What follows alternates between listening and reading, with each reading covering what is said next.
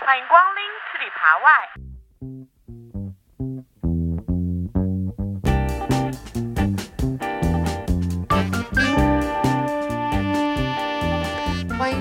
吃里扒外》，我是陈面条。我是陈黄瓜，这可能是全网最晚的二零二二年度总结。我们两个想要录这期节目的月底，两个人都阳了。当时我们还妄想说，我们要不要用一种很沙哑的声音来跟大家录，就是也是一种很特别的记录。后来想想说，实在算了，不要污染大家的耳朵，而且会伴随着时不时传来的咳嗽声，还是不，太难。剪辑了。，对，所以就拖到了现在才来聊这个话题。嗯，在年初风控的时候，你明明处于一个抠抠搜搜，每天你所能确定的事情就是做饭，你大量的时间就是靠做饭、吃饭来耗费的。但是在年底，你又因为它失去了味觉，就在二零二二年里，这个味觉的一年也是非常跌宕起伏的一年。在我总结我二零二二年吃了什么的时候，我发现我过去那一年尽管这么的艰难，有这么多不确定的事情，但是我依然吃了很多顿，我现在回忆起来还是很幸福的饭。嗯就感觉吃饭可能是二零二二年我觉得最值得去总结，以及让我觉得最确定的事情，最有幸福感的事情了。好，那我们下面就会按照月份来总结，说我们二零二二年吃了什么。然后刚好我最近在回看我的事，说来话长。然后它的每一集的开端都是有一个小标题，就是一个食物加上一个事件或者是一个物品，比如说寿喜烧和自行车、大海和炒面。我就跟面条商量说，我们这次每个月份也列出这么一个关键词来作为一个总结。但我的关键词可能不会像是我的是说来话长这样子。和用食物和一件事情去做一个关联，然后因为因为我发现我每个月吃的很杂，真的非常的杂，我甚至有夸张到说一一个月也就三十天，可能有三十天都在外食，然后我觉得我的整一年的吃饭可以用一个词来总结，就是大乱斗，真的你不。是说一月份的时候就是三十天几乎都在外面吃饭？我三十天里面应该吃了不止三十顿外食，就是有夸张到可能一天会约好几顿。嗯，反正我总结完一月，我我感觉我一月份总结完，我已经很久已经很长很长时间过去了。嗯，对，所以我就觉得我的总结方法就是说，在这个月份里面，我印象最深刻的食物，或者说是呃这几个月份里面我主要的一个吃饭的趋势。所以我有那种把几个月放在一起去讲的。嗯嗯，那我就是比较严格遵照那个关键词，而且我的这个味觉记忆通常它可能跟一个事件有关。嗯，好，那就从你先开始吧。好的，一月份我的关键词是鳗鱼米糕加小推车。我其实，在每年的年底都会办一个清冰箱的家宴，就邀请泉州的老乡朋友们就到家里来吃饭，就把我这一年冰箱的存货给清掉。请问今年还有这个家宴没有吗了。但是现在冰箱里的库存很多哦。今年最对我最大的影响就是我再也不想下厨了。但是回看我一月份的时候，我感觉我下厨的斗劲还是非常的高的，因为去年冰箱刚好是没有东西了，所以去年很反常，它不是一次清冰箱，而是一个甜冰箱。我那时候是也没想要做什么菜，我就先去买食材，就跑了宁波特产店加斯多、伊都赞和阿皮塔，就把、啊加斯多已经成为了时代的眼泪了。，对，就那时候是跑了这几家店后，把第一眼吸引我的有趣的食材先凑齐，然后再决定说我要做一些什么菜，而且很郑重的写下了要做出的菜。我现在读这些菜谱，我都不相信这些菜是我做的。宁波口条、青菜面筋、四川香肠、台条花生、海蜇丝。糟毛豆、糟虾、花椒鸡丁、菜头酸、乾隆白菜、鳗鱼米糕、卤料、三杯鱿鱼米雪糕、沙茶牛肉、硬凤梨鸡汤。啊，后面还有好多啊，好融合的一个家宴还、有啊。红糟肉挂包，这是多少个人吃的一个家宴啊？五六个人大概五六个。人，这个菜很丰富哎。所以就是做到后面呢就不做了，就是做不动大家了是不是做不动了，大家也吃饱动了对，嗯，然后那时候我其实是想说，因为我的茶几是一个小推车，我想要实现的就是像闽南的那种卤料蛋，我可以把菜摆在那个小推车上，然后我推出来，大家要什么我就打。结果呢，因为做的有一些慌乱，所以没有实现。我那时候还许下一个愿望，今年把我的小推车用起来，但是今年冰箱是满满当当的。但是一点都不想下厨了。我的一月、二月跟三月的关键词其实都是家宴，然后我把它总结成为在朋友家的饭桌上旅行。我跟你不一样的是，我主要是在蹭饭。在一月份的时候呢，我吃了一顿非常讲究跟高级的家宴。这个我这个做菜的朋友，他在做菜的时候会用到各种很神奇的仪器，就是一般家里面不会看到这些仪器，比如说什么电子研磨器、低温慢煮机和喷枪，感觉就是你只有在餐厅的厨房里面才会去看到这一些器材。但我那个朋友他只是个人很爱做吃的，他并不是本质就是厨师。他那一天的家宴的主要的主题就是一个西餐，然后一个 mix 云南。前菜是烟熏香料三文鱼，本来是一可能很经典的一个菜式，他会去自己去研究里面的一些搭配，他端出来每一道菜都觉得这怎么可能忍住不拍啊？就比如说那一天的一个自制的肉酱，那个肉酱是用来抹。抹烤好的面包的，然后那个肉酱里面呢，它就是加了很多秘密的香料。淘宝找了那种可能全网只有一家卖这个很偏的地方的一个没有什么人知道的一个香料，然后自己去组合出来的，去做了那个肉酱，超级香，香到我们每个人都很想原地打包一份回去的那一种程度。因为你能想到这个香料除了抹面包以外，肯定那种拌面啊什么都超级好吃。然后后面的呢出来的就是嗯比较偏云南的，有什么温沙拉跟炖排骨，用到了很多云南特色的食材，呃五蓉，还有建水草鸭，以及因为刚好那个餐桌上有从云南回来的朋友嘛，就带了木姜子鸡爪跟傣味草莓。我是第一次吃傣味草莓，怎么会有这么奇怪的草莓的味道啊？好好奇啊！你没有吃过傣味草莓？我没吃过就是它完全失去了草莓的味道，是那种带着酸和辣的草莓的味道。啊，是因为它放了那个腌香料对腌料就很奇怪，就是我不理解，反正我主要是辣，我就想说你吃草莓的时候会有辣的那种感觉，就是你吃一边吃一边觉得舌头很痛，反正我就吃了两颗以后没吃了，还有傣味的菠萝啊什么的。就是一整个就感觉你很像在云南的菜市场里面，因为它用到的那种食材上草芽，然后什么的，其实都还挺菜市场的那种感觉的。嗯，而且其实是要第一时间送达，对它的新鲜度要求很高的。嗯中间里面还放了一个野生的苦瓜，我也是第一次吃到。我记得那顿饭上面，其实他还拆了一个从云南刚刚寄回来的食材，我忘了是什么。南瓜花，啊？是南瓜上次？说了，是南瓜花吗？嗯我们讨论过这件事情。对，，OK，反正就是那个食材，我们所有人都不知道该怎么处理，就开始那边剥它，然后研究到底怎么吃它。反正最后也没有吃。我觉得整个饭桌上面，嗯，罪恶感最强的两道菜，一个是炸鸡，另外一个是汉堡。炸鸡是首先它会提前去低温慢煮，再去做一个油炸，所以让它的整个外皮是酥脆到就是你咬牙齿咬下去，你就能真的清楚的听到那个咔吱声在你嘴巴里面爆裂的那种感觉。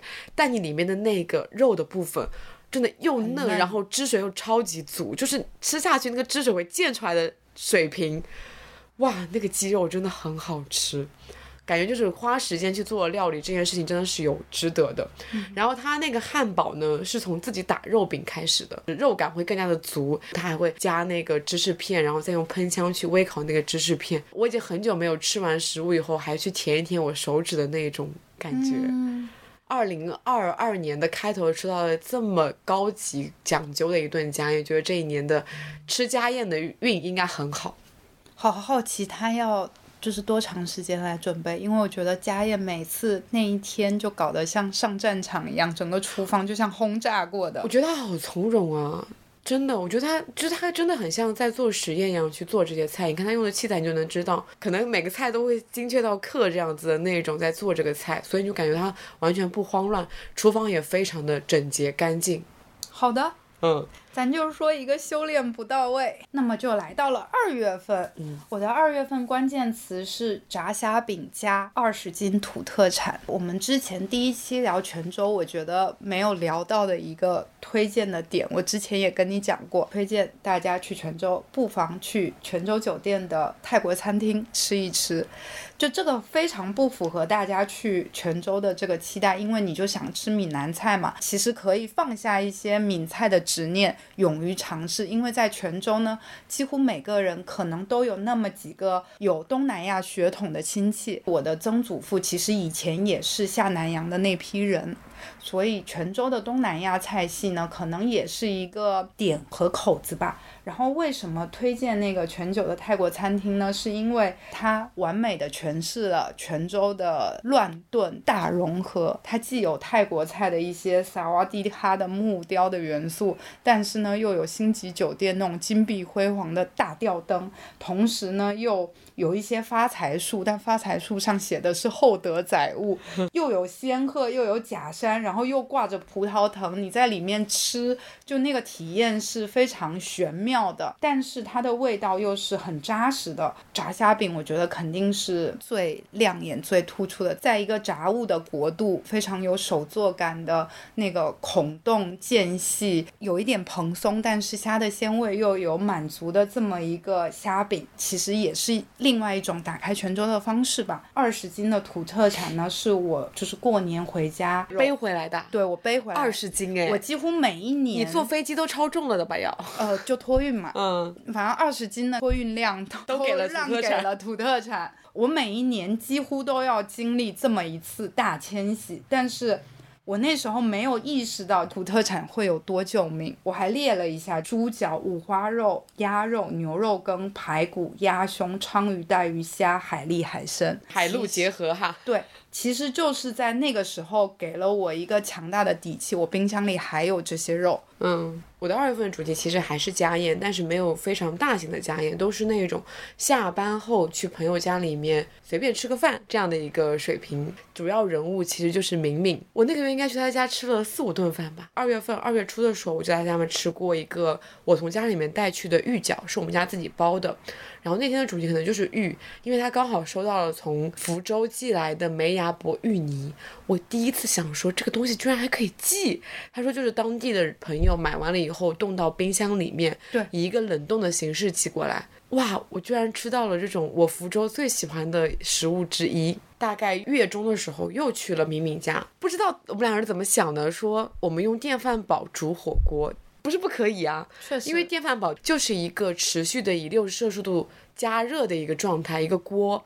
那你为什么不可以往里面下锅物呢？我们煮丸子、煮白菜，然后还煮腐竹，还有午餐肉啊等等的。然后那一天聚的源头呢，其实是因为我们的一个朋友，他去沈阳玩了，他给我们寄回来一大包沈阳新鲜的泡菜。那个泡菜哦，真的是新鲜到他寄回来那个袋子是慢慢的在鼓起来的，因为它不停的在发酵。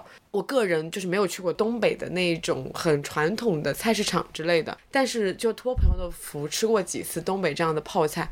太新鲜了，我觉得比所有韩料店里面吃到的泡菜都很好，都要好吃。它带着一些雪碧的那种气泡味。然后在月底的时候呢，我又没事去他家吃了个饭，因为他家的冰箱里面常年有品质不错的牛肉，他就给我做了一个牛肉的盖饭，就是把牛肉煎到可能七分熟，然后中间打一个那种溏心蛋、温泉蛋，这样也很好吃。我觉得那个月我活得也蛮精神闽南人的，除了刚刚提到的福州的梅鸭脖，然后我有一个福州的朋友，他。给我寄了好多他包的肉燕来。有个厦门朋友，他从厦门回来，给我带了醋肉跟五香卷，不仅把那个肉给我带来了，并且来我家给我炸了。怎么认识这样的朋友啊？然后我刚好在呃那个一都站买了菜谱嘛，所以那天还在家里面做了一个菜谱蛋。那天喝的酒还是台虎的金桔柠檬萨瓦。那一整个二月就活得很精神，闽南人。然后我想在这边插播一个我二月份的两个插曲。第一个插曲呢，是我发现我在翻相册的时候，那个月我去 MUJI，它有一个那种什么旧书的打折活动，买了好多本食谱书。什么饭桌日常、世界米料理、丽园的日式家庭料理，就买了好多本。我后知后觉发现那些料理书在我后面用上了。还有一个是我在二月份的时候，因为有朋友来我家吃饭嘛，我就买了我非常喜欢的一家上海的呃私人烘焙店。他本来可能定在七月份要去开他的线下店的，我发现下册发现二月份是我最后一次买它，也是最后一次吃它，就是因为上海封控的原因，他后来就没有再开了。那真的是我在上海吃过最好吃的小蛋糕，嗯，很可惜。好，这是我二月的一个食物的记忆。那你这么说，我二月还有一个小插曲，我觉得也蛮妙的，就是在元宵节那天，元宵节都要吃糯米嘛，大家都知道，但我那天过的糯米含量之高也是非常可怕的。嗯，我先去阿罗哈喝了它的一个特调，这个特调里就有酒酿。那天晚上又是我们老乡聚会，我煮了几个东西，其实是无意之中拿出来了，结果发现全是糯米，酒酿蛋煮崇明糕。哇，这就非常扎实。然后呢，我煮了一个墨鱼干土鸡汤，这个土鸡呢是用米曲腌制的，这又第二个了。第三个呢是做了一个干烧鲳鱼，就上海的这种蒜蓉辣椒酱。最后还是要加酒酿，以及泉州的炸甜果和元宵圆。就 整个就是糯米含量也太高了太高了。嗯，有扎扎实实的过一个元宵。对的。好，那我们就进入三月。嗯我的三月关键词是墨鱼蛋和咸骆驼。实际上呢，我三月份是经历了三周的一个宁波的工作拍摄之旅。在去宁波之前呢，其实会对宁波有一些刻板的印象。我们做调研也发现，可能你为宁波味道画像就是咸、鲜还有糯。咸和鲜呢，可能更偏向是海洋文化，代表的是宁波的一个口味。糯呢，更多的是体现在它的稻作文化和它的口感上，而且宁波的糯实际上也不是我们现在小红书博主爱说的糯唧唧的那种糯，它可能更有生命力，是有一些人力的调味料在里面的，又柔软，但是又有一个坚韧的回弹，非常微妙的这种韧劲。最让我闻风丧胆的宁波关键词其实就是咸。大家刻板印象会觉得宁波菜很咸，但实际上宁波菜其实还好。最咸的一个品类叫做咸下饭，是宁波人会用盐来腌制各种东西，海里的、湖里的、土里长的。然后我到宁波吃的第一顿饭就吃到一个东西叫做墨鱼蛋。墨鱼蛋实际上就是软加上它的产卵线，因为很难保存，所以会用大量的盐来腌制成一个干品。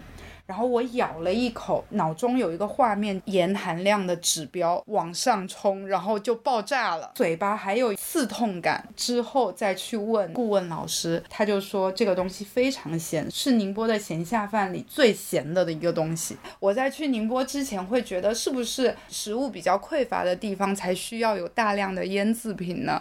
事实上，我觉得定论就是在一个食材如此丰富，又有稻作，又有海洋文化，是一个凡尔赛的食材之地，它更需要有腌制品，因为它有大量的食材都需要保存下来。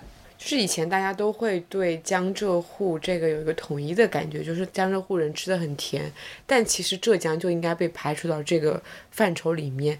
江苏跟上海确实是偏嗜好甜的那一口的，但是我们浙江人真的吃的蛮咸的。蛮咸的，真的蛮咸的。包括我们刚才在谈到说宁波的面包店的时候，就提到说他们的面包店名字都要有盐、咸咸咸，就真的咸是一个他们的一个非常重要的词。对，也是非常重要的一个味觉的记号。我的三月其实还是家宴，就又丰盛，然后又平凡。然后第一顿是发生在三月十三号，是去刚才提到的那个厦门朋友家里面吃饭。那既然是厦门朋友，那肯定就是吃一个厦门主题的家宴，对不对？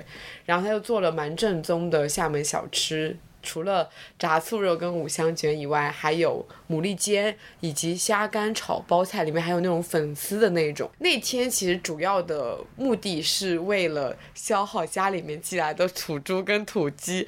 我觉得你们闽南人真的和家里面的家长很爱寄那种土特产过来。他们就觉得上海的菜没有菜味，肉没有肉味，一定要从家里带的才是好的肉、好的菜。对，所以那一天的主要的大菜就是用土猪跟土鸡演变成的炖鸡汤跟叉烧，还有复刻了一个打抛猪肉，好好吃。然后那天比较妙的是，我们就厦门人嘛，那你说你收尾的肯定还是个茶。所以那天又喝了一个水仙，真的太完美了。就是你吃完一顿饭以后，你会觉得你的口气会有点重，然后可能整个吃的也会比较疲惫。但是你最后有一个老纵水仙来收尾，就觉得你整个口腔是那种很洁白的花香，然后那种香气都整充满整个口腔里。非常非常的舒服。然后这个我刚刚讲到是三月十三，对不对？我下一顿饭是三月十五，也就隔了两天而已。我的第二顿饭是云南的家宴，主厨是云南人，因为是临时起意的，所以他们家连盘子都来不及买，所以大家去的时候也都是自己带着酒杯过去的。他还提前网购了很多当地的食材，我就直接报菜名吧：炒花生芽、凉拌折耳根、韭菜花洋芋、傣味鬼鸡、云南黄焖鸡。薄荷炸排骨、酸汤鱼跟小锅米线，非常的云南，没有一道菜不云南。而且非常的三月，嗯，就是他连鸡都做了两种的做法，一种是傣味鬼鸡，跟一一种是云南的黄焖鸡。我本来觉得黄焖鸡这个东西不就是你想象中该有的味道吗？但我发现云南的黄焖鸡它会有一点点味型上不一样，诶，它会更加的那种浓郁，并且偏酸一点。我吃过永平黄焖鸡本鸡，可好吃了。最刺激的其实是那个折耳根，我就是一大盆折耳根。凉还是凉拌的，摆在你面前的时候，你就觉得你的鼻腔受到了一些刺激。我上一次受到这个刺激还是在贵州的菜市场里面，那个折耳根山，就是一座山。我完全不行，我也不行，我真的完全不行，就是咬一口你就觉得那个苦泛上来，我要呕吐了。我不是觉得它腥，我是觉得它苦。我觉得它有一股臭袜子味，我不知道能不能这样说，就是我总觉得我在吃折耳根的时候，就好像在吃我弟可能放在沙发上 放了两三天的臭袜子的感觉。真的能忍受折耳根的人真的非常的厉害。嗯，可能可以享受它美味的人也也觉得非常的美妙吧。嗯，然后我的三月份最后一顿家宴呢是三月二十二号，那顿家宴的由头是因为我的冰箱里有一块 M 九的。澳洲牛肉，我就想说，那不然大家凑在一起把它吃掉吧。因为我一直没有吃它，原因是我自己一个人不知道该如何去吃它。那一顿饭就成为了封闭前的最后一次狂欢。然后那天的主厨呢是也是我的朋友，因为他是湖南人嘛，他就自己带着那种铁锅上门来给我炒香菜。然后因为我是不吃香菜的，这两个是不一样的香菜，一个是湖南的香菜，一个是那个带着炒牛肉的对香菜炒牛肉的香菜。他就为了让我吃那个牛肉，他炒了一盘有香菜版的牛肉跟无香菜版的牛肉，那个无香菜版的牛肉就是我专属。但是呢，我就因为我抱着好奇的心态就试了一下它有香菜版的牛肉，我发现我是能接受爆炒以后的那个香菜牛肉的那个香菜味的。从此我就不用再给我分小碟了。我封控之前也有最后一顿聚餐，那天刚好是家里的小猫黄黄过生日，然后人吃的呢就是控猪脚、卤蛋、豆干。拌莴笋丝和水煮菜，就每个人一盘，就有点台式的那种感觉。小猫呢也是猫粮、猫冻干、猫罐头，给它做了一个小型的猫蛋糕。哇，对，小猫也有的吃，好开心。没想到就是第二天开始风控就来临了，我们就要进入到比较沉重的四月和五月了。嗯，跳楼机式的跌落。对，我先说。我缓一会儿。我把我的四月、五月都合并了。我也合并了。嗯，我一共是有三个关键词，这三个都是 有一点悲惨的故事呢。嗯，我的第一个关键词是栗子面包和发芽的土豆。四月份开始封控的时候，大家都有一个笑话，就是说在别的地方发芽的土豆不能吃，但是在上海可以。可以吃。每当我看到这句话的时候，我就会生气。因为我就真的吃了发芽的土豆，大拉肚子。那时候其实大家都在接收非常多的负面的信息，都很晚睡，可能到了半夜三点左右，拉了一天了，然后也没有摄入什么任何的食物，我的肚子开始叫了，就在半夜里突然饿了。然后我做了非常久的挣扎，想到我的冰箱里还有两个面包，其中有一个比较小的栗子面包，感觉正好这个时候吃。做了非常久的思想斗争之后，还是没出息的起来了。我也没有开灯，就厨房四周都是暗的，我就摸黑拿了那个烘焙纸，然后把面包放进去，然后扭动开关，调到了适当的温度。这个时候烤箱的灯就。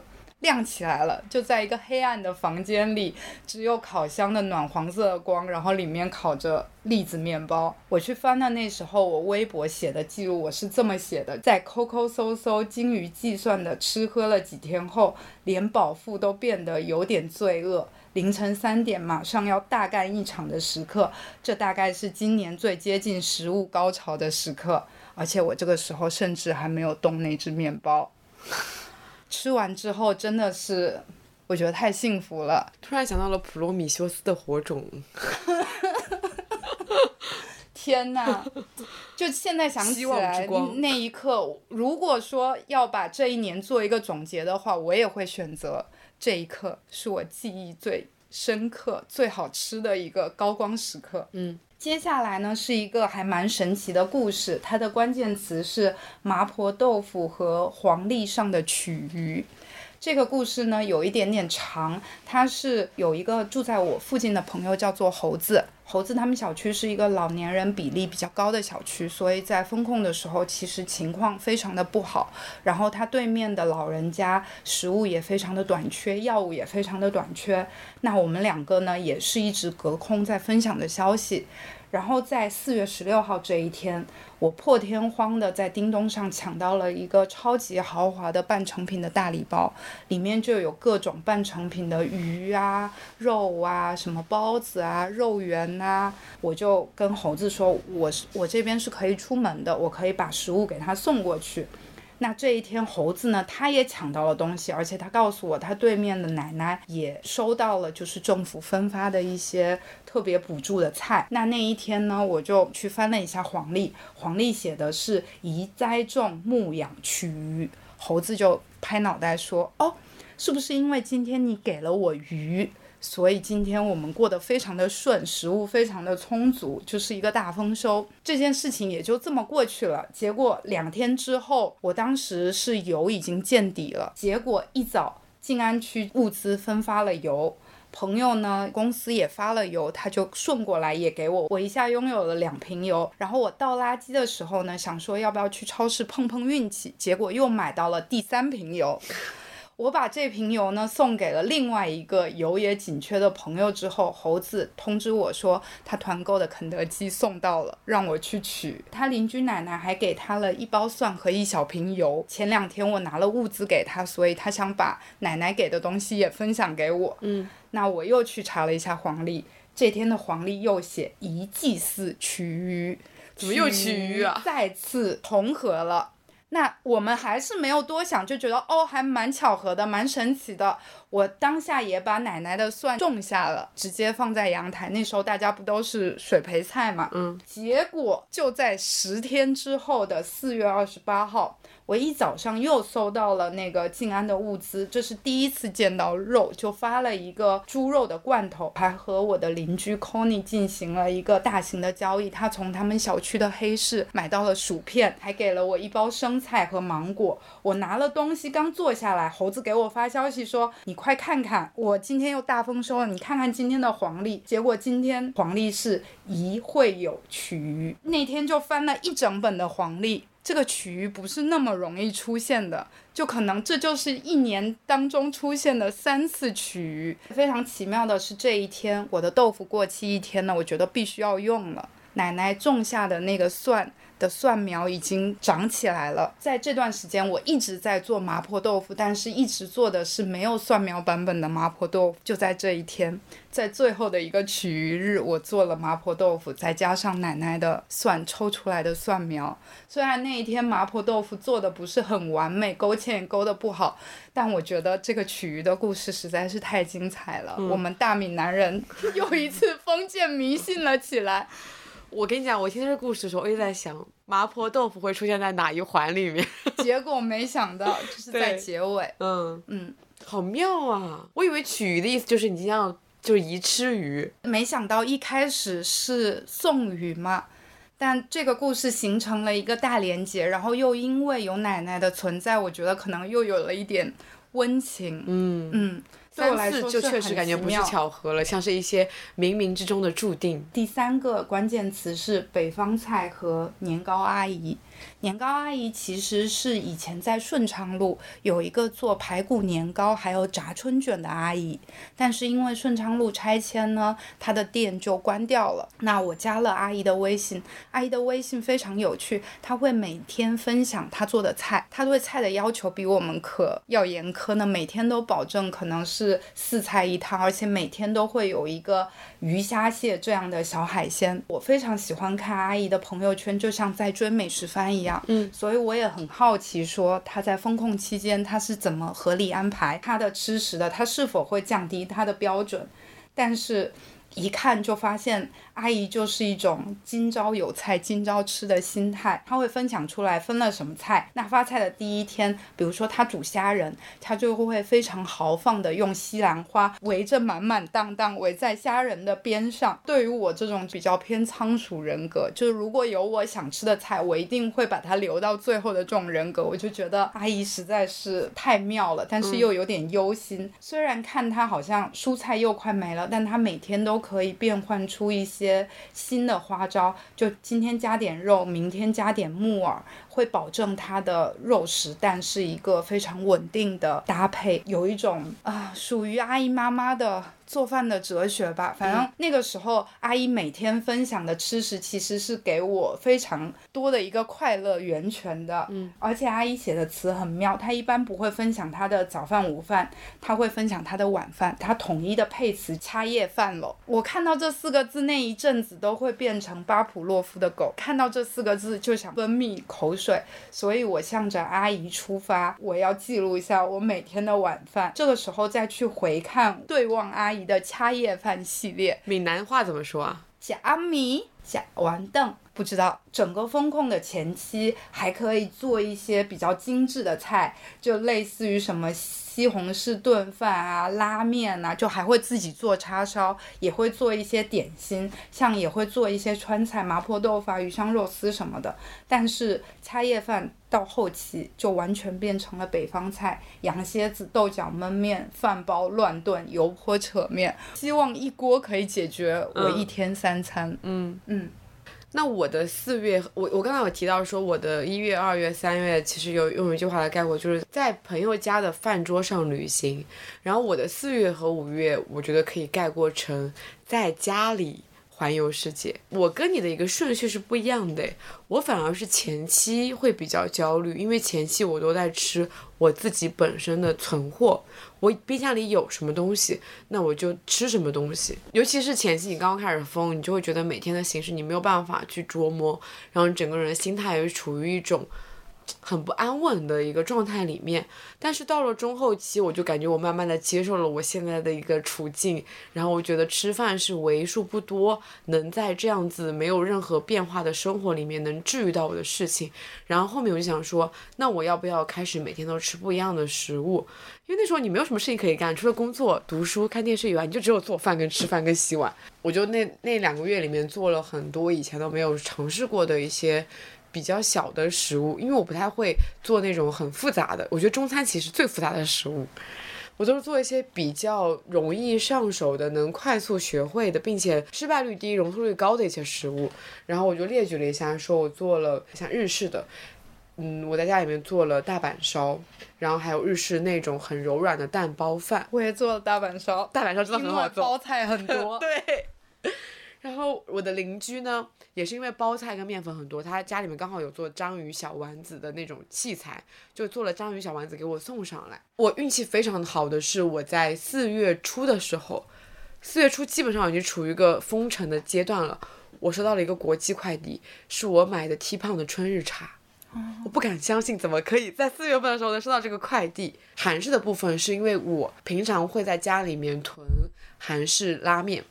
我个人最喜欢的不是那个辛拉面，而是江湖东最爱的安城汤面。它的面条会比辛拉面更加的韧，它的调味料会比辛拉面稍微的，我觉得是酱料酱料感更丰富，并且辣味没有那么的浓，所以我非常非常喜欢吃安城汤面。而且安城汤面它那个料包里面会自带一点点紫菜。这是我最爱的拉面，这边安利一下。然后我就会做超级豪华的拉面，在家里面，就是在那种韩料店里面可以卖到五十以上的那种拉面，就是会加呃，除了拉面以外会加芝士片，蛋、午餐肉，牛奶呢？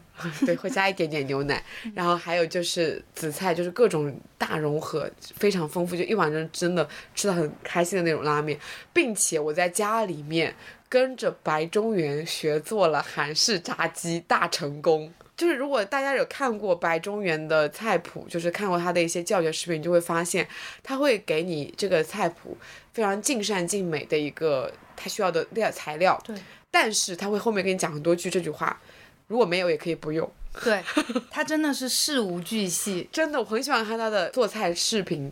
嗯，我后面啊，一样是豆腐，我也收到了豆腐，但是豆腐呢又很容易过期，我就想说要不要做一个韩式的那种豆腐汤？但是韩式豆腐汤有非常重要的一个东西，就是辣椒辣椒酱粉。哦辣椒酱不行，我一定要辣椒粉，就是他要把那个煮出来很红很红的那个东西，其实是靠辣椒粉的。然后当时就问了一个精神韩国朋友，然后他又给我闪送了辣椒粉过来。太舒心了那一顿饭，然后后面还有尝试说家里面有那个冬阴功的调料包，就在家里面做了冬阴功汤，因为团购了菠萝而做了菠萝炒饭，非常做作的摆盘，就是切了半个菠萝，然后把菠萝炒饭再放到那个菠萝壳里面去。然后呢，我在疫情封控前买了一大袋的越南春卷，我就用那个越南春卷皮做了很多种料理。像中式的话，就是尝试了在家里面用电饭煲煮卤肉饭，就卤真的是卤了整整一整个晚上。还有煲仔饭跟葱油拌面，然后在家里面因为有那种意大利面的罐头，所以做了意大利面，还有北非蛋，跟着小高姐的视频尝试了披萨。但我发现披萨有个最大的问题就是你一次性会做好多个面团，但是我做完一次披萨以后就再也不想做披萨了，以至于我解封以后，我家里面冰箱里面还有那种很待发酵的披萨面团，最后只能丢掉了。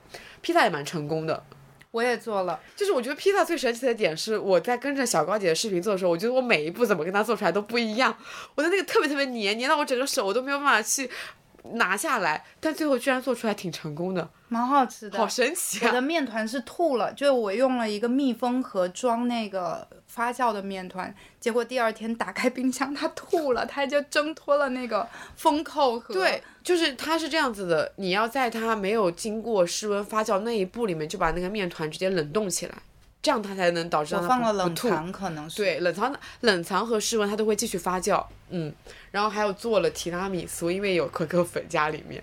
尽管是风控在家，我依然紧跟着时令团购了蚕豆，在家里面做蚕豆焖饭，还有就是团购了蟹，在家里面炒蟹、炒年糕。你真的好丰富啊！然后呢，在这两个月里面，我开发了一个我的新的技能，就是做面包。我在家里面尝试着做了卡巴塔，人生第一个面包居然是卡巴塔，我也觉得蛮奇妙的，因为一般大家可能第一个面包是那种吐司之类的。我是司康，简单。简单，刚好认识有个朋友，他在做一个计划，叫做做一百个不一样的卡巴塔，我就跟他视频连线，让他远程的视频教我，他在那边做卡巴塔，我在那边做卡巴塔，一对一的在那边教学指导。哎，我做过两次恰巴塔，都是定制版的口味，一次是。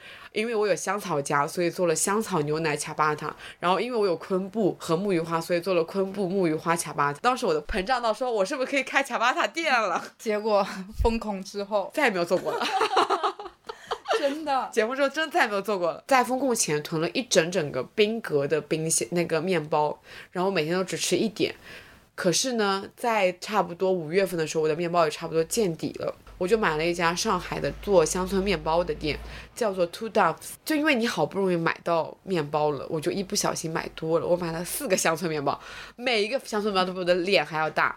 然后收到那两个包裹的时候，我都懵了。我说这我该怎么办？我们家冰箱也放不下。然后就说他又得吃的新鲜，所以我就当时那一天大概可能花了整整一个小时，把四个乡村面包全部切片。你知道乡村面包有多难切吗？我真的是，我真的是 锯木头，拉，真的是锯木头。切完以后，我整个手臂都已经抬不起来了。然后切完以后，就是因为四个分别是不一样的口味嘛，就把它们分装，然后分别闪送给住在附近的朋友。然后在后面五月下旬的时候，终于可以慢慢出去放风了嘛。然后我就带着我的长板，就因为那时候街上都没有人，滑长板非常非常的爽。我带我的长板去超市采购，带着我的长板，然后拎了一瓶酒去。给我去找我那些没有放风的邻居串门，就他们小区门口跟他们干杯，然后还带着我的长板，然后拎着西瓜跟酒去医院路上面发呆啊！那两个月现在回忆起来真的好像一场梦哦。真的有一种恍惚感。嗯，而且我觉得我们真的又回归变成了原始人。充足的食物才可以带给我们安全感。我记得我那时候还跟朋友聊，厌烦了那种说菜市场充满了烟火气，就你热爱菜市场是热爱烟火气的这种说法。与此相比，你不如说我就是喜欢被吃不完的食物包裹着，被吃不完的食物簇拥着所带来的那种安全感。对，我觉得在那之前，你从来没有想过你要为一天的一日三餐去焦虑，肯定也是我们活在一个食物太丰盛的一个阶段嘛。对，我觉得非常割裂的是，在这一天中，可能吃饭做饭是你唯一能够确定、唯一可以抓牢的事情。但是你这一天你吃什么东西，还要凭借你五点能够抢到什么东西来决定。嗯，我一直持续到现在的风控后遗症就是我再也不想下厨了。真的，我实际上是一个非常喜欢做饭，并且之前也会给大家做饭的人，但是直到现在，做饭带给我的还是一种深深的厌恶感，几乎扭转了我整个人生的爱好之一吧。可以这么说，我从来没有一年做过这么多顿饭。我觉得幸好，就是我不是一个那么热爱做饭的人，也不是一个非常擅长做饭的人。那两个月真的是想尽一切办法让自己吃的比较开心，吃的没那么伤感。因为我有楼下有个邻居，他真的好好惨，他从来没有做过饭，他从来不是一个能在会在家里面做饭的人。突然被抛到这样一个环境里面，他家里面甚至连一个。能做饭的锅都拿不出来，你知道他唯一用的锅是他买一个什么食物，然后送了一个那种很小的锅，他靠着那一口锅，然后所有东西都在里面炖煮，靠这样子活过那两个月。我觉得我就是真的幸运很多，至少不怎么会做，可是会有一点点做饭的技能在那里。嗯，然后在那以后我就再也不想做饭，真的耗光了我所有做饭的热情和力气。我就觉得进厨房已经变成了一件很难去克服的事情了。对，嗯，好，那我们就进入六月吧。好，六月总归是有一些开心的事情出现了。我六月的关键词非常的简单直接，就是吃冰、吃冰、吃冰。报复性的摄入食物的行为，锚点就是锚在冰，因为我有一个刨冰机，我统计了一下，三天吃完了两包两千克的冰，包括那一阵子，其实我们也经历了偷偷摸摸去餐厅，好像他要在楼下对一下暗号，然后绕一个什么停车场的电梯上去，这是我的关键词。偷偷摸摸的去吃饭，然后不能发出太多的响声，然后还要保持那种机警的状态。我那个期间其实吃的最多的也是冷面，不管是上海冷面、韩国冷面。其实六月、七月、八月我都在持续不断的去吃冰。然后关于具体的吃了什么冰，其实我们之前也有专门的为吃冰这件事情聊过一期。嗯我们吃冰应该不止延续到夏天，我们就是那时候标题不是叫做“只要还在吃冰，我的夏天就还没有结束”之类的，就真的是一直吃到秋天为止，甚至我连冬天都在吃冰。我也在 吃，昨天刚去吃。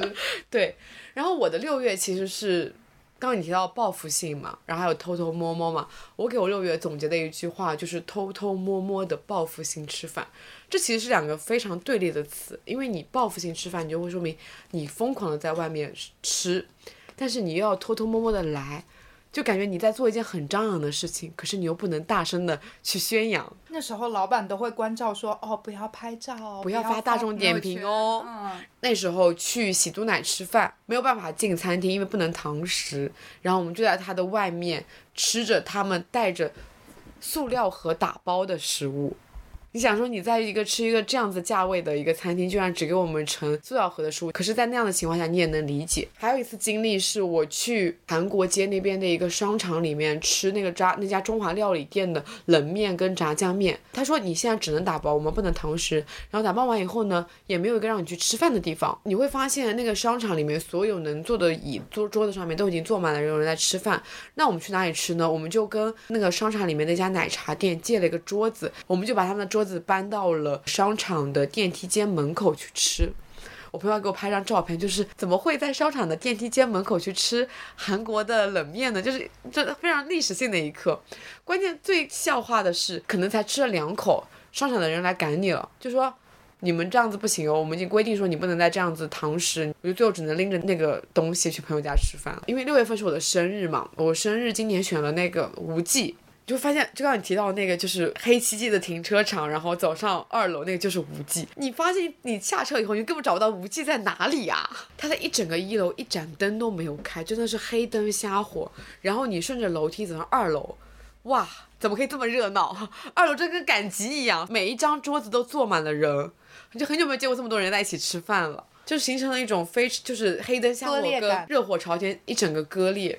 然后还有就是，当时我们一起去是南风，真的仿佛像走进了一个街头地点一样，没有开的门，不知道有没有开。然后你进去以后，老板在特来特地来跟你嘱咐说啊，什么都不要发哦，你别假装你没有在这边吃过饭哦。比较幸运的是，我又从六月份开始恢复了家宴。我觉得我六月份的时候还有力气在家里面招做待饭的朋朋友真的是太感动了。他那时候还做了夏天的第一顿小龙虾，然后因为大家太久没有一起吃饭了，所以那一顿酒喝得很猛，就从雷司令喝到清酒，然后再喝到葡萄酒，最后用金汤力来收尾。经过了偷偷摸摸的六月之后，到七月我们开始可以有一些走动了。嗯，然后我七月的关键词是血子天妇罗和云南。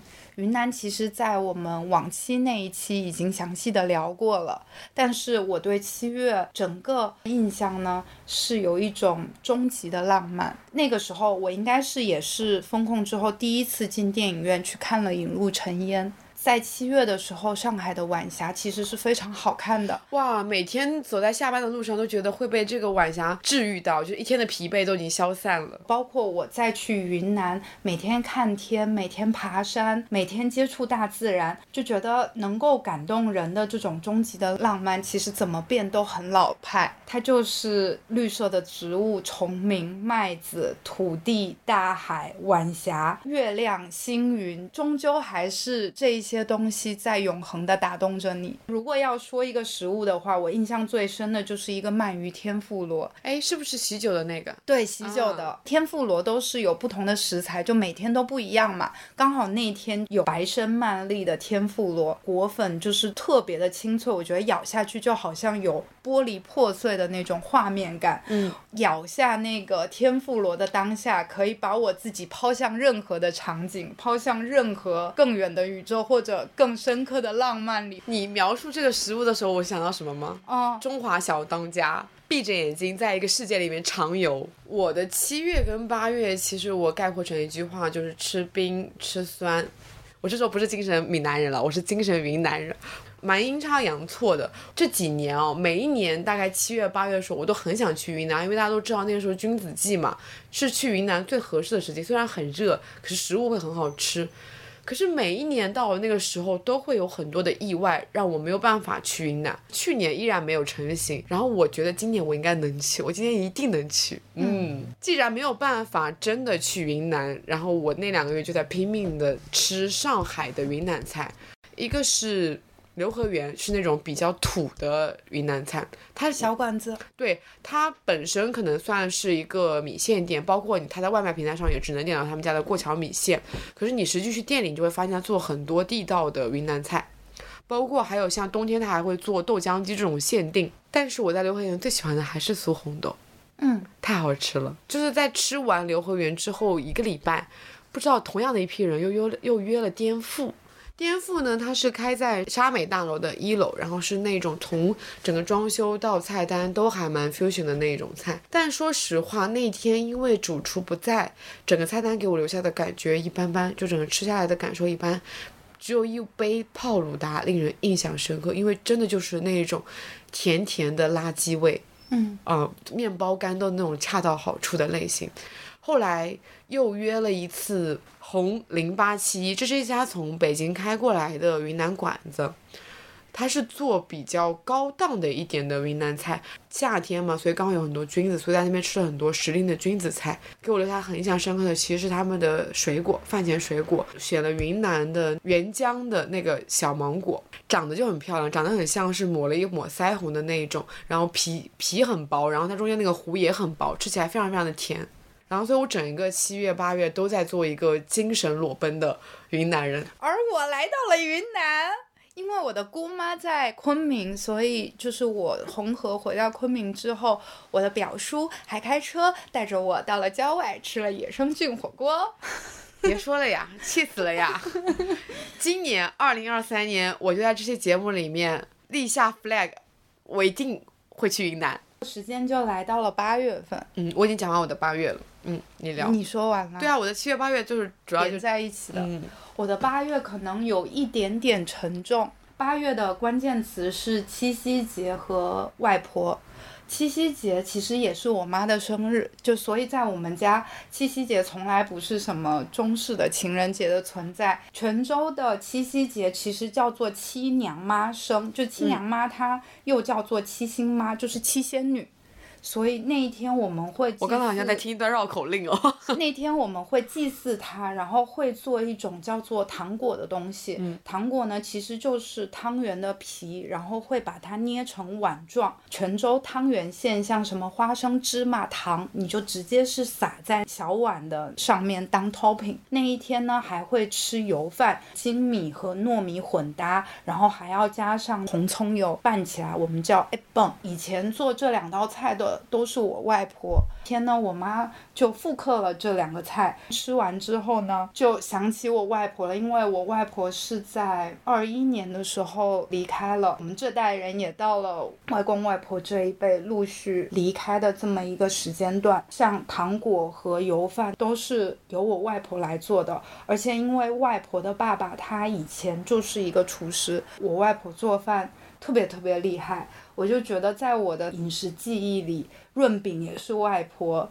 葱头油饭也是外婆，糖果也是外婆。春节联欢晚会之后，炸甜果的也是外婆，炸菜果的也是外婆。然后甚至我可以联想到二一年很多跟外婆相关，或者是收到外婆情况不是那么好电话的瞬间，我在吃的一些食物。我在上海收到我外婆脑溢血要送到医院的时候，我正在煮的是咖喱饭。回泉州看她，她当时住在二院，还费了一番功夫拿到看护证才能。进去那个时候只能一个人一个人去看，我们就站在那个医院的长廊，医院的窗户看出去就是童年一丝四果汤啊。我们几个小辈觉得沉重的心情之后，我姐就说，要不然我们去喝碗四果汤吧。那也是我第一天喝那个四果汤。我外婆离开那天，我正好是在北京出差，和一个北京的朋友相邀，吃完了烧鸟，然后就收到了。我妈的电话，骨灰送到开元寺放下之后，我们去吃悦来酒店的卤面。这些食物的瞬间，就任何我上面讲到的食物谈到的时候，我都会想起我的外婆。如果要坚持的话，我会把糖果和油饭这样的传统当成对外婆味道的一个延续。我希望我每个七夕节，哪怕我自己在上海，也可以复刻它。嗯嗯。哎，我觉得食物它妙就妙在它总是跟一些故事和人有关。嗯，食物它不是单独存在的，尤其是被我们记住的食物，我们记住的有可能是那个食物本身，但是当你在回忆起那个食物的时候，你可能会带着做食物的那个人，或者说跟你一起吃饭的那个人。或多或少，我觉得不管是外婆还是奶奶，我们的味觉的根基都是他们给的，嗯都是他们奠定的你一开始对好吃的定义。嗯嗯，所以其实食物就是一种媒介。嗯、那我直接进入我的九月吧。我的九月呢，其实发生了两件比较关键的事情。一个呢，我把它总结为从台州到台州家宴。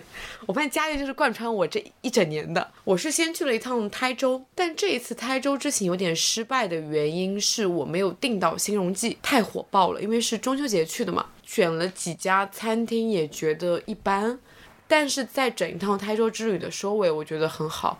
首先是我们去吃了一个泡虾，哇，那个泡虾真的刚刚出炉的，从油锅里面炸出来的那个泡虾太美妙了。而它泡虾是炸到很扁很扁的那种，你吃下去就觉得怎么会有世界上怎么会有这么好吃、这么鲜美的炸物？然后在吃完泡虾以后，我们就打了一个长途的出租车，大概可能要开半个多小时去吃老扁酒家。老扁酒家呢，一直被称为是低配版新荣记。然后我们在老扁酒家呢，就是吃了几个经典的菜，像是呃皮皮虾，然后沙蒜豆面、糖醋肉，还有个酸汤饺羹就是那种蜜薯，就吃到心满意足。回了上海之后。大概过了一个礼拜，我在上海的台州朋友就是组织了一次台州的家宴，然后我就带去了我冰箱里面另外一个台州朋友留在我冰我家冰箱里的麻糍，以及他人生中第一次复刻泡虾，虽然失败了。蛮难的，很难，真的很难，尤其是家庭的那个条件里面，很难去复刻泡虾这样一个食物。直到最后，他实在放弃了这个东西，他直接在那个章鱼的外面裹了面粉，然后炸。我觉得好好吃啊！也蛮好吃。天妇罗真的是天妇。罗，非常的好吃。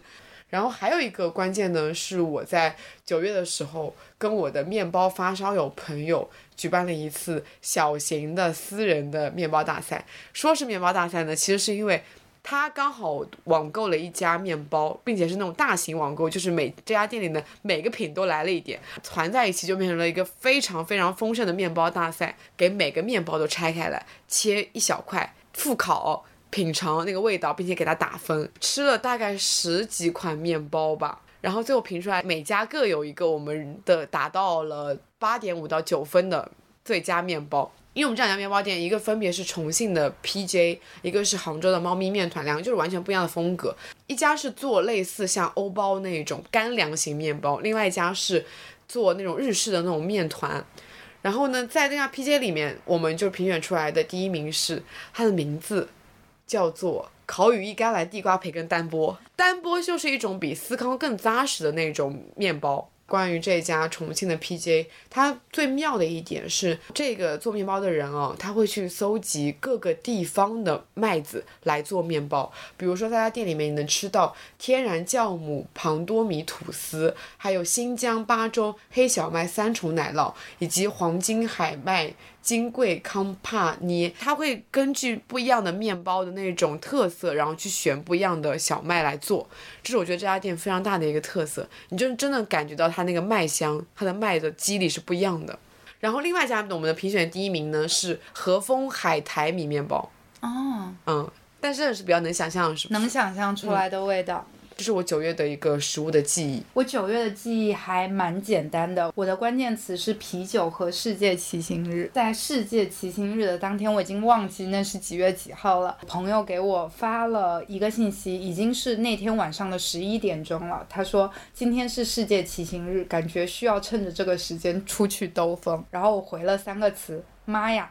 现在吗？走，然后我们两个就骑着车出门了。嗯，那那天他包里放了两瓶三得利的负一百九十六摄氏度的啤酒，我们两个就在油罐附近找了一个秘密据点，只可以停车，可以看江，不会被人驱逐。然后两个人就吹着风，喝着啤酒，很惬意的一个晚上。而且上海开始进入了骑自行车最快乐的一个阶段。嗯，我其实十月的时候我没有意识到我是这样一个关键词，直到我开始总结，我才发现我的十月的关键词是本帮菜之旅。我在十月的时候，分别在头、中跟尾的时候吃了三家本帮菜。头是我去吃了豪生酒家，中间的时候去吃了公司附近的那个云翠坊，然后在尾巴的收尾的时候带朋友吃了金分食府。你要知道，在上海生活一年之中，可能不太会有什么机会去吃本帮菜的，尤其像浙江人，因为本帮菜对我们来说就是一种家常菜。但居然在一个月里面，我去集齐了三家本帮菜，还蛮妙的。这三家本帮菜分别是三个不同的风格，像豪生酒家就是那种预约制的，然后他会给你按人均来给你配菜，是那种非常温润的、舒舒服服的本帮菜。然后像云翠坊呢，它是那种比较小资的本帮菜，我觉得那种环境分量很小，吃不饱。嗯，就是它他那个环境很适合带爸妈去，但是如果说你爸妈的胃口很大的话，就别带他去了。它真的分量蛮小，它就很精致的一小碟一小碟，像什么蛏子，它给五六个这种类型的，饭量没有那么大的朋友在那边约会，你就觉得是一种蛮老派的约会。另外一家金分食府呢，是因为我以前住在北新泾，那家店可能算是我的食堂，后来才知道原来它是这么难弄的一家店。它一开始的时候甚至只能付现金，然后他现在难弄的是因为他每天开门的时间非常的短，他中间只有十一点到一点是开门的，然后他晚上的时候七点钟就关门了，七点钟哎，人家还没有下班他已经关门了，还是饭点呢。对呀，就是一个真的是一个非常难弄的本帮菜，常年吃它的食客就是为它趋之若鹜的感觉。我的十月开始进入了一个非常快乐的骑行的阶段。我之前也一直在讨论越要节目里的铜鼓嗓，他有一个观念，就是说为了心爱的鳗鱼，他一定要非常激烈的骑单车，因为越耗费体力，鳗鱼就越好吃。所以呢，我在十月份，我数了一下，是有为了一顿饭三到四次骑行超过十五公里。一个是虹桥火车站附近的拉面店，天气有一点点冷了，确实是一个想要摄入浓郁拉面的时候，一下子就是骑了十七公里，应该是。第二次呢是骑了十五公里到浦东去吃了一家山东菜，还喝了一个港式的糖水糖水店。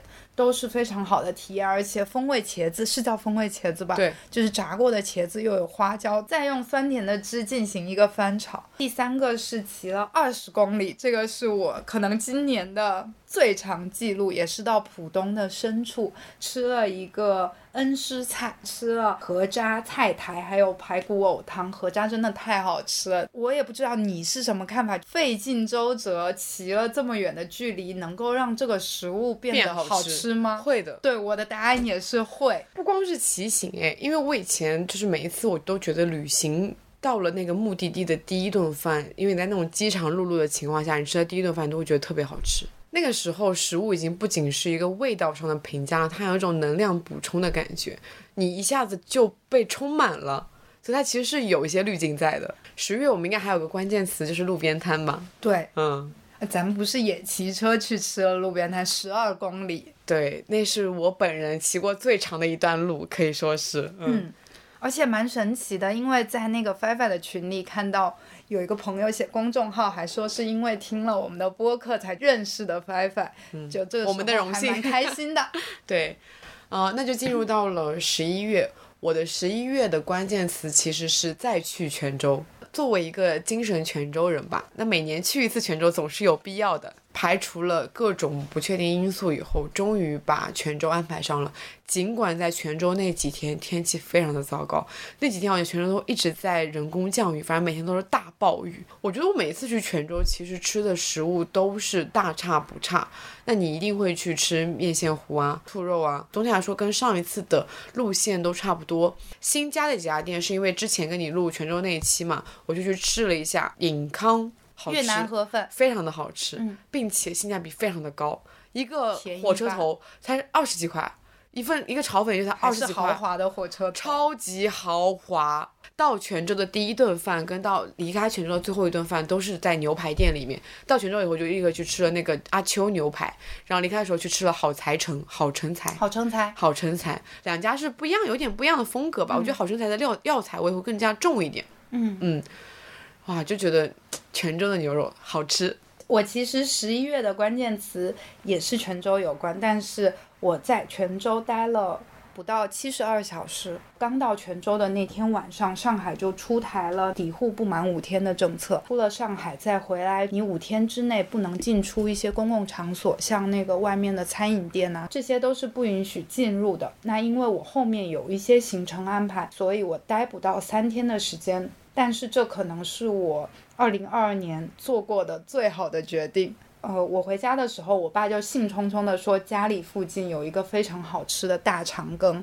我妈是很讨厌大肠的，但是我和我爸就是坚实的大肠爱好者。前泉州的八一酒店有一道菜叫做猪全汤，就是他会把猪的所有内脏啊、肉啊都煮在一起，那个就是我每次回家的标配，一定要去吃的。后来我家搬到了洛江之后呢，就是远离了一些市区的美食，然后我爸呢就在这期间在家里附近找到了一家做大肠羹的店。大肠羹呢是一个很有点奇怪的东西，因为大肠它是一个非常韧性十足的一个东西，但是呢又把它裹上地瓜粉，然后再下到汤里。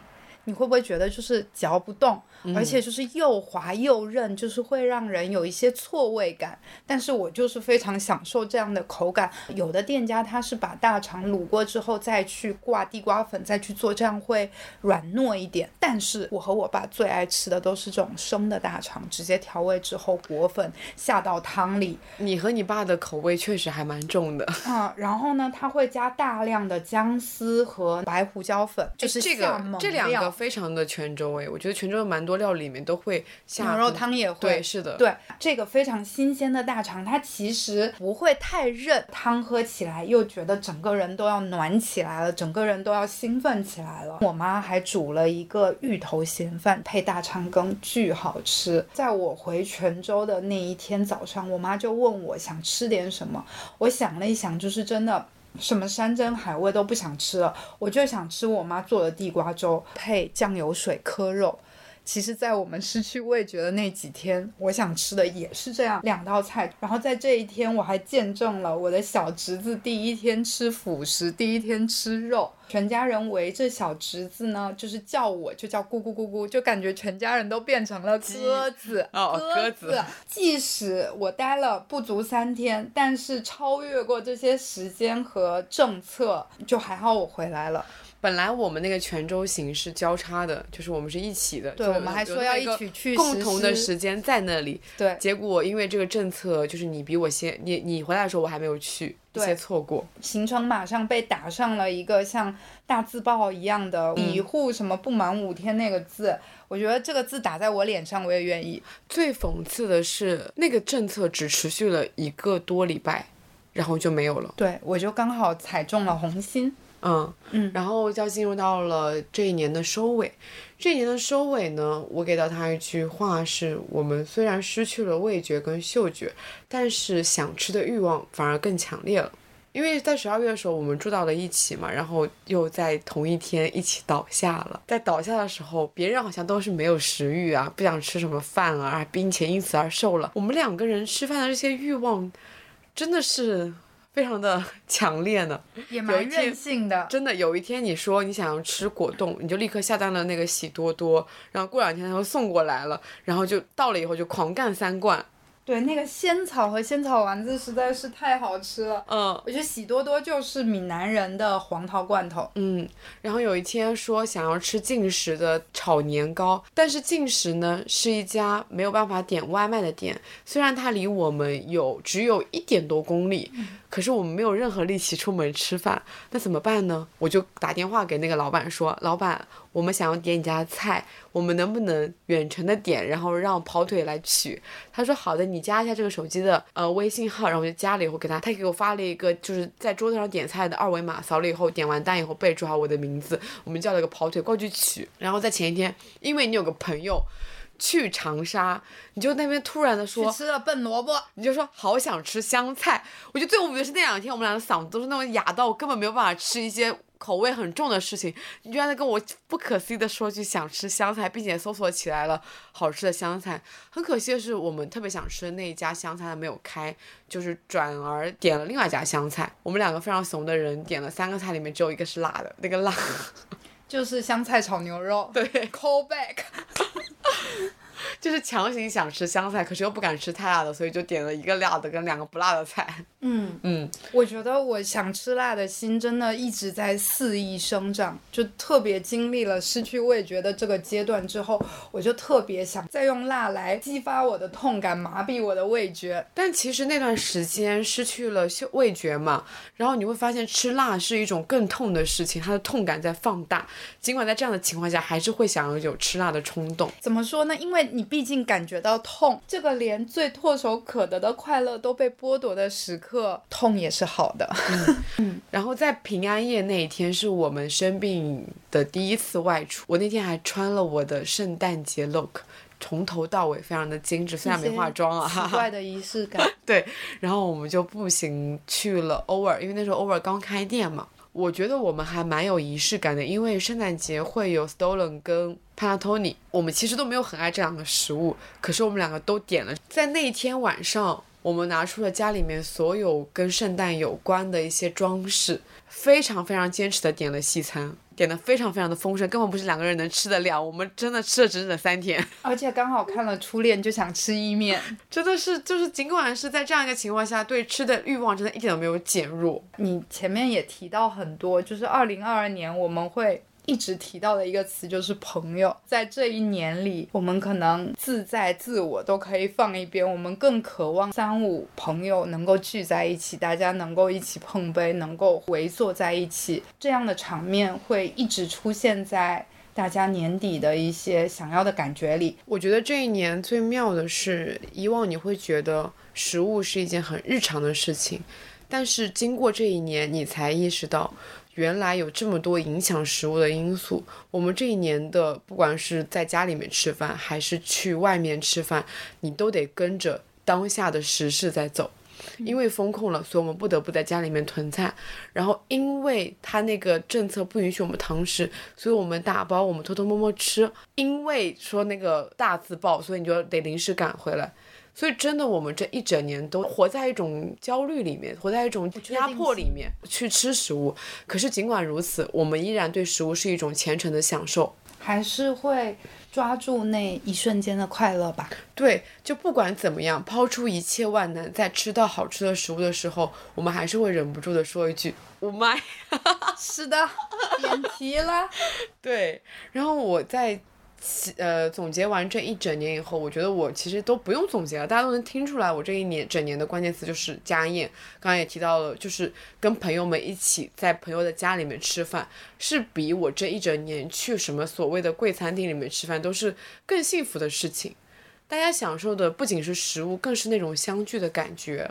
然后我其实还有个关键词是面包，这一年面包真的给了我非常多的力量。我那时候在风控的时候，觉得我只要我的冰箱里还有面包，我就觉得我还能有每天早上起来的希望。因为你只要有面包，你早上就知道你能你能吃什么。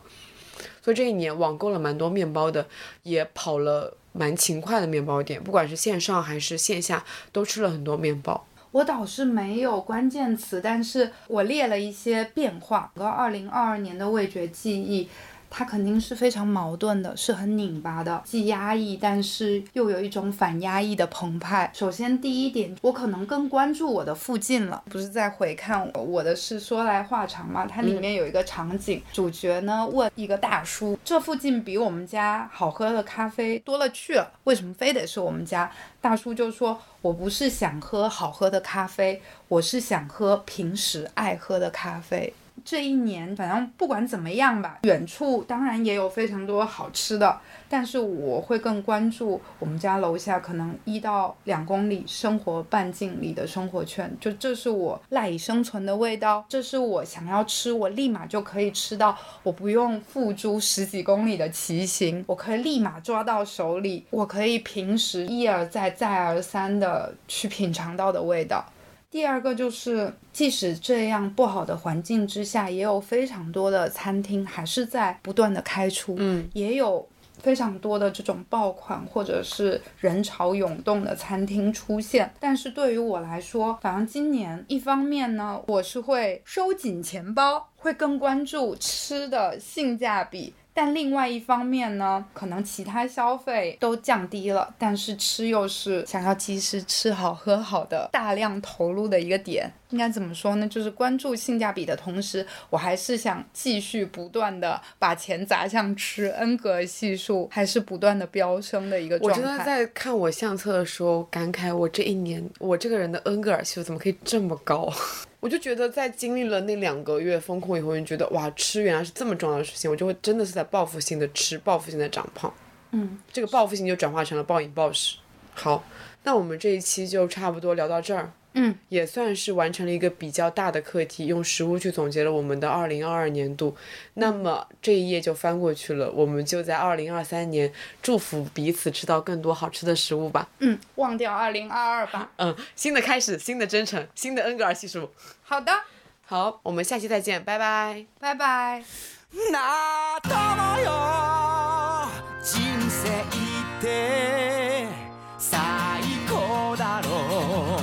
だからやめられないんだろう。